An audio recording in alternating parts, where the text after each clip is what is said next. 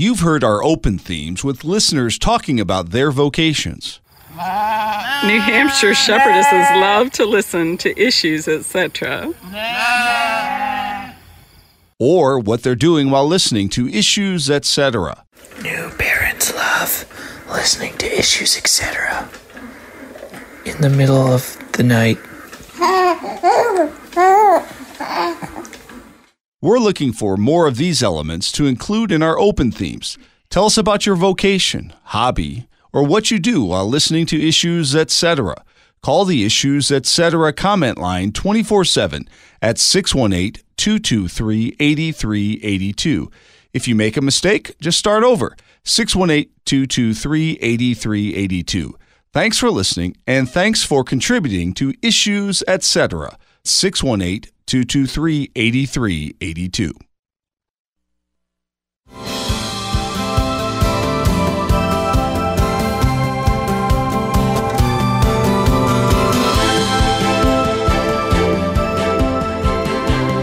We heard a lot from the pro choice community about the danger of back alley abortions, that if Roe is overturned, then we go back to the back alley abortion. Well, it turns out that the abortion advocates kind of want back alley abortions, not alleys, but a woman's bathroom or someplace else in her home, administering an abortion pill to herself without medical supervision.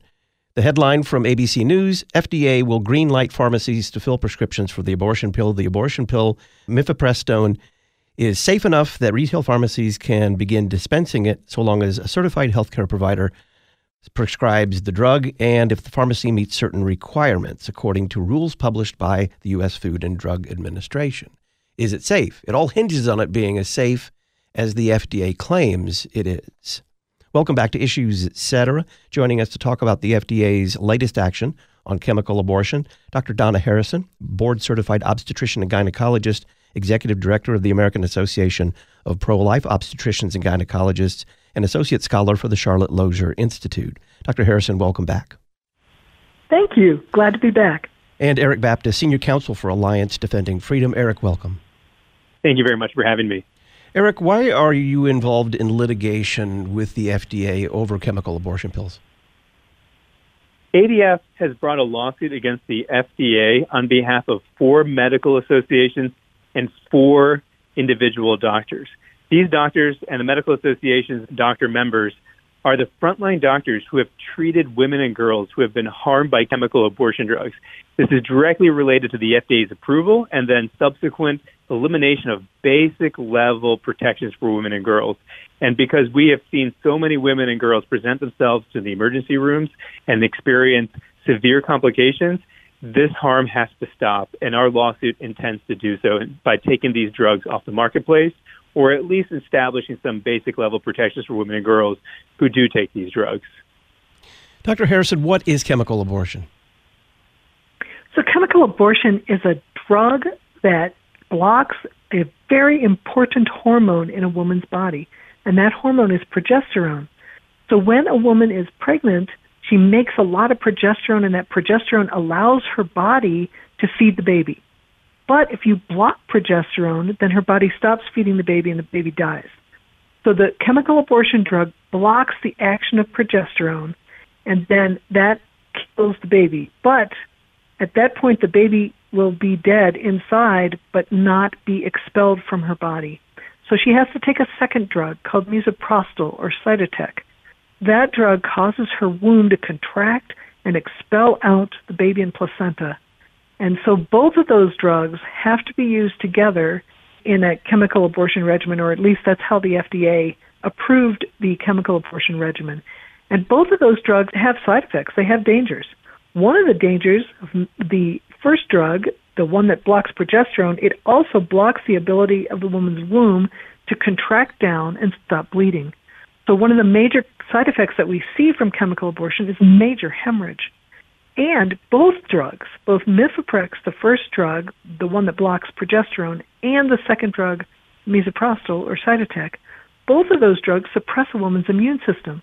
So there have been many women who have died from an overwhelming infection from a simple soil bacteria because their body couldn't fight it off because of Mifeprex and misoprostol suppressing their immune system. So these are both dangerous drugs. Despite what the abortion industry wants to say about being safer than Tylenol, it's a lie. They're dangerous drugs.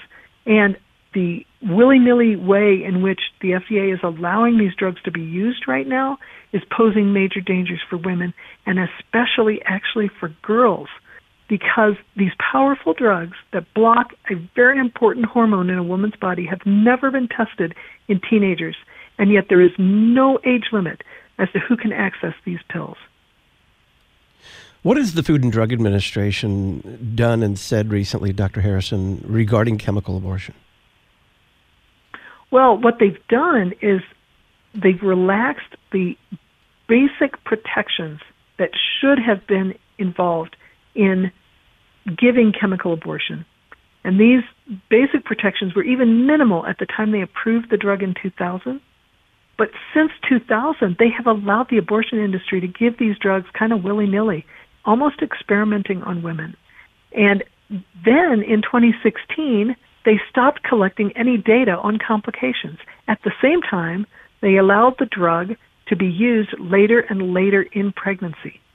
So the combination of not requiring complications to be reported, along with changing the age limit, meant that no one is tracking what we know as serious complications from the abortion pill. And how do we know that?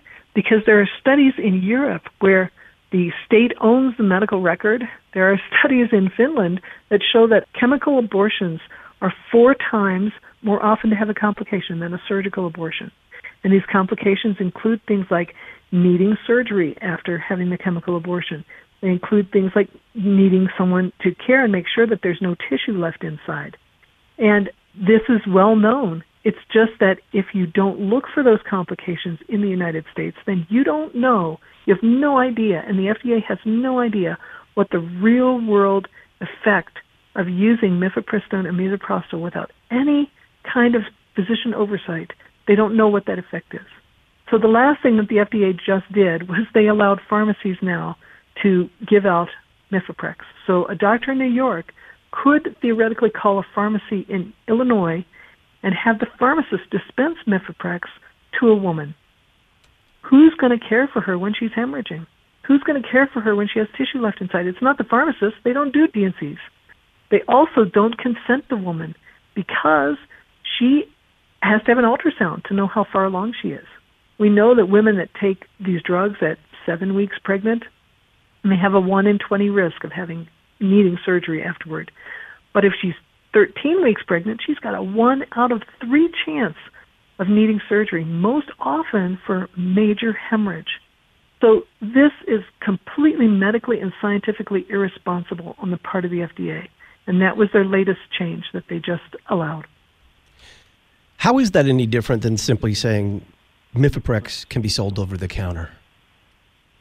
Well, right now, Mifeprex still requires a prescription, but the FDA is allowing that prescription to come from another state, and all that the prescriber has to do is see the woman over a telemedicine interview. But this is a huge problem because you can't determine how far along she is by a telemedicine visit. You can't do an ultrasound by a telemedicine visit. You also can't know if she has the pregnancy planted in her womb or in her tube. So if the pregnancy is planted in her tube, then she'll take the chemical abortion drug. She'll have pain and bleeding. She'll call the doctor three states away and say, I'm having pain and bleeding. And he'll say, lay down, honey, and take a Tylenol. And what will happen is we've had women die because those exact symptoms are the symptoms of a rupturing ectopic pregnancy. These women bled to death before they could get to the hospital. One out of 50 women has a pregnancy implanted in their tubes. And even worse than that, with a telemedicine visit, you have no idea who is on the other side of that laptop her pimp, her abuser, and you actually have no idea that the woman appearing on the screen is the same woman that's going to get the drug. So we know from some of the websites where abortion pills can be ordered from India or China with no prescription at all. We know some of those websites give a bulk discount. Who's going to order a bulk discount except pimps and abusers? So the potential for abuse is massive here.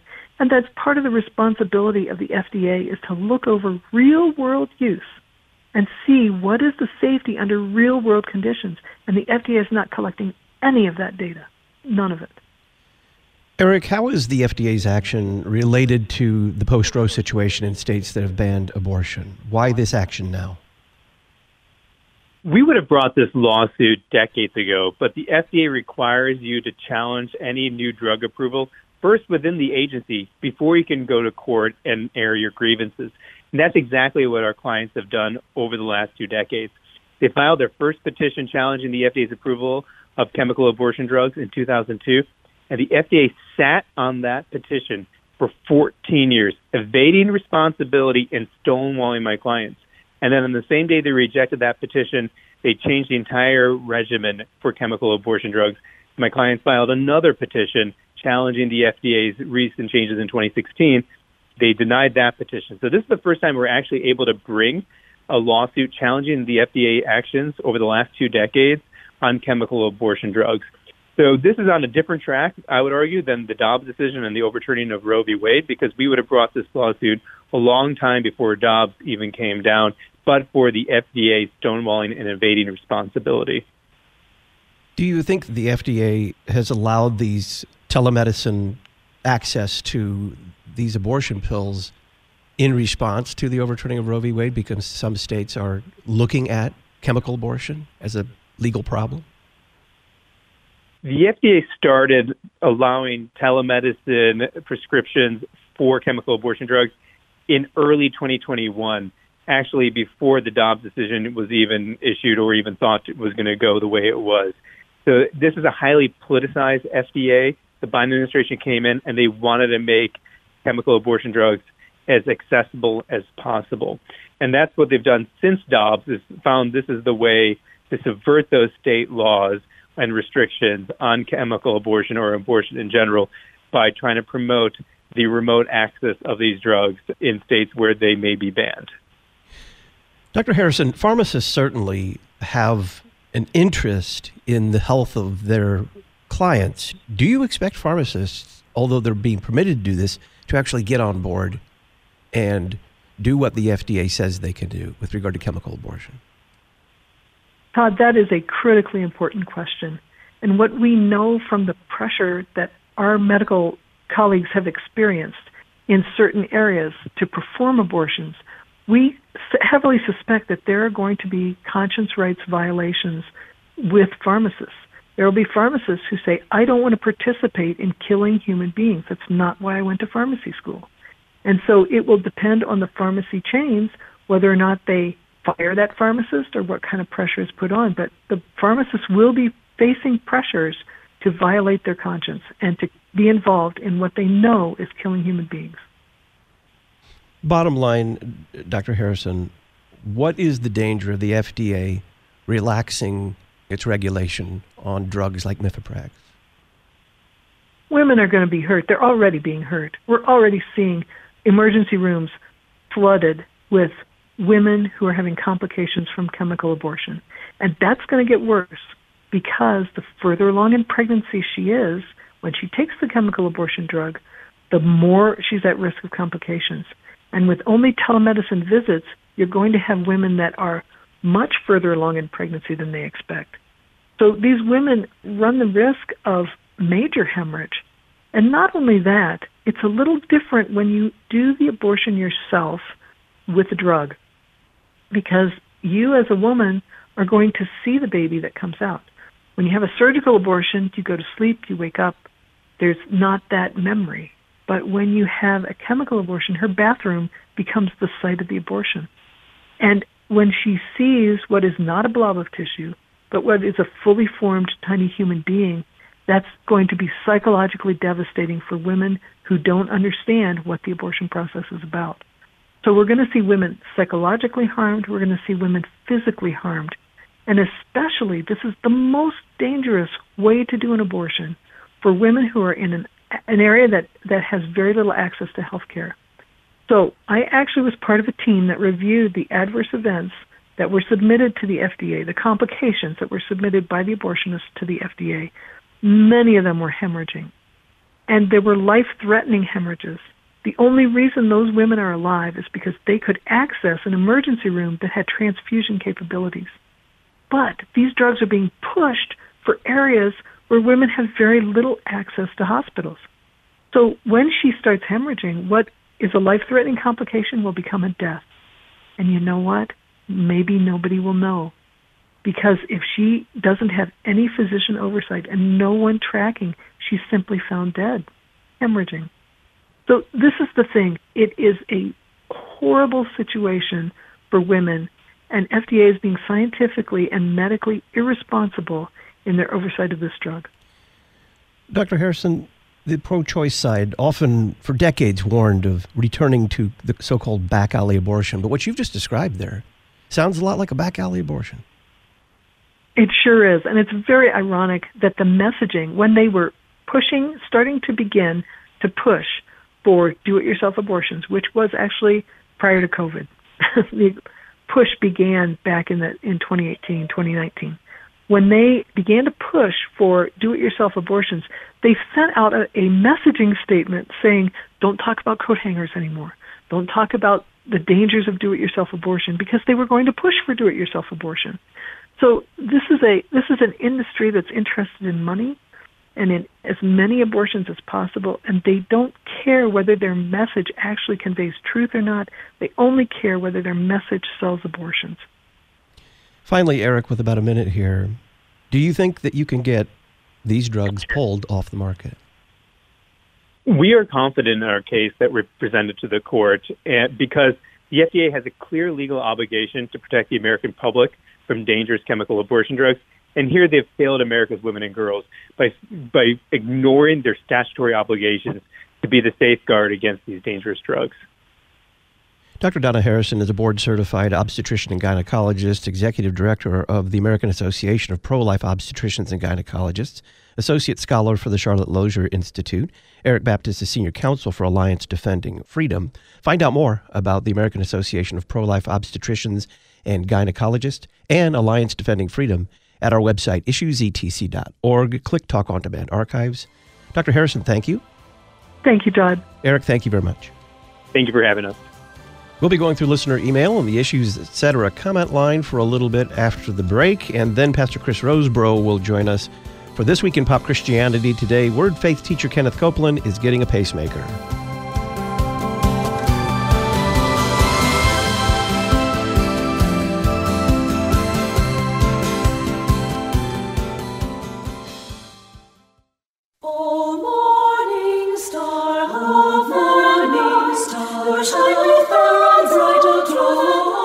Listen to the best of the church's music for the Epiphany season at LutheranPublicRadio.org. Sacred music for the Epiphany season 24 7. LutheranPublicRadio.org.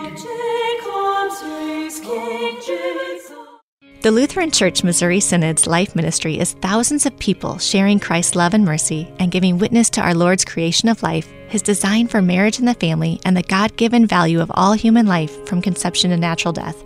Working with many partners, LCMS Life Ministry sponsors human care efforts that meet the needs of body and soul and provides resources and educational events for all ages. To learn more, email lifeministry at lcms.org and visit lcms.org/life. Defending life from beginning to end. You're listening to Issues, etc. Memoria Press award winning Latin programs have successfully taught hundreds of thousands of students across the world. Their easy to use, step by step Latin curriculum provides students with an academic vocabulary, a mastery of English grammar, and strong critical thinking skills. If you're interested in learning more, visit memoriapress.com and save $5 on your next purchase by using the coupon code LPR23. Memoria Press, saving Western civilization one student at a time. Since 1973, pro life advocates have been gathering annually in Washington, D.C. to march for unborn life. And since the overturning of Roe v. Wade last year, this movement has taken on new direction and new focus. To learn more, pick up your copy of the January issue of the Lutheran Witness titled Life After Roe and learn more about what the pro life movement is now doing to stand up for life. Visit cph.org slash witness or witness.lcms.org to learn more. The Lutheran Witness, helping you interpret the world from a Lutheran perspective.